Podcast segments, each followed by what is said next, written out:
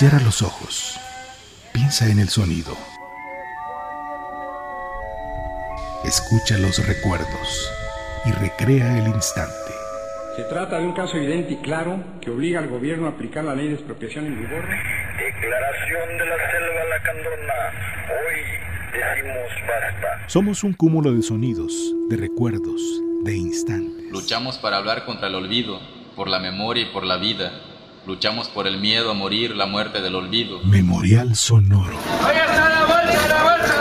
Una coproducción del Instituto Mexicano de la Radio y Clotomedia para Radio Ciudadana. Yo quiero este, un kilo de jitomate y uno de papa. Imer, Radio Pública a su servicio. Tres pares, 15 pesitos, mire, tres pares, 15. Abrevió de una buena pedrada la vida abyecta de Felipe Sermoise, mal clérigo y peor amigo. Tuvo su parte en el botín de doscientos escudos robados al colegio de Navarra, y dos veces se halló con la soga al cuello.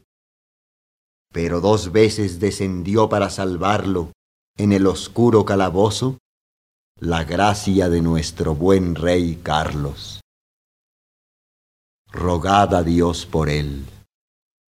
Nació en un tiempo malo, cuando el hambre y la peste devastaban la ciudad de París, cuando el resplandor de la hoguera de Juana de Arco alumbraba rostros aterrorizados, y cuando el argó de los bajos fondos se trufaba con palabras inglesas.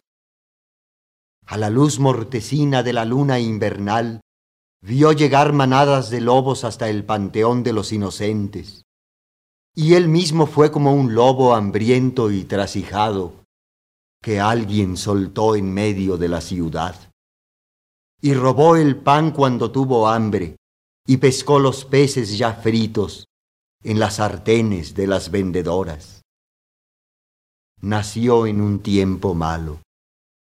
Tropeles de niños hambrientos vagaban pidiendo el pan por las calles.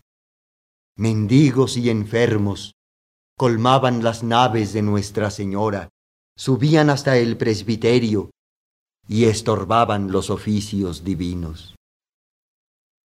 Se refugió en la iglesia y en el burdel. El viejo canónigo su tío le dio la buena fama de su nombre, y la gorda Margó, su pan dorado y su cuerpo repugnante. Cantó las desdichas de la vieja Elmiera y los desdenes de Catalina. Dijo con humildad las preces de la Virgen María por boca de su madre. En un tapiz desvanecido, las hermosas de otro tiempo pasaron en cortejo por sus versos, seguidas del estribillo sumiso y melancólico. Testó a favor de todos, burlesco y trágico.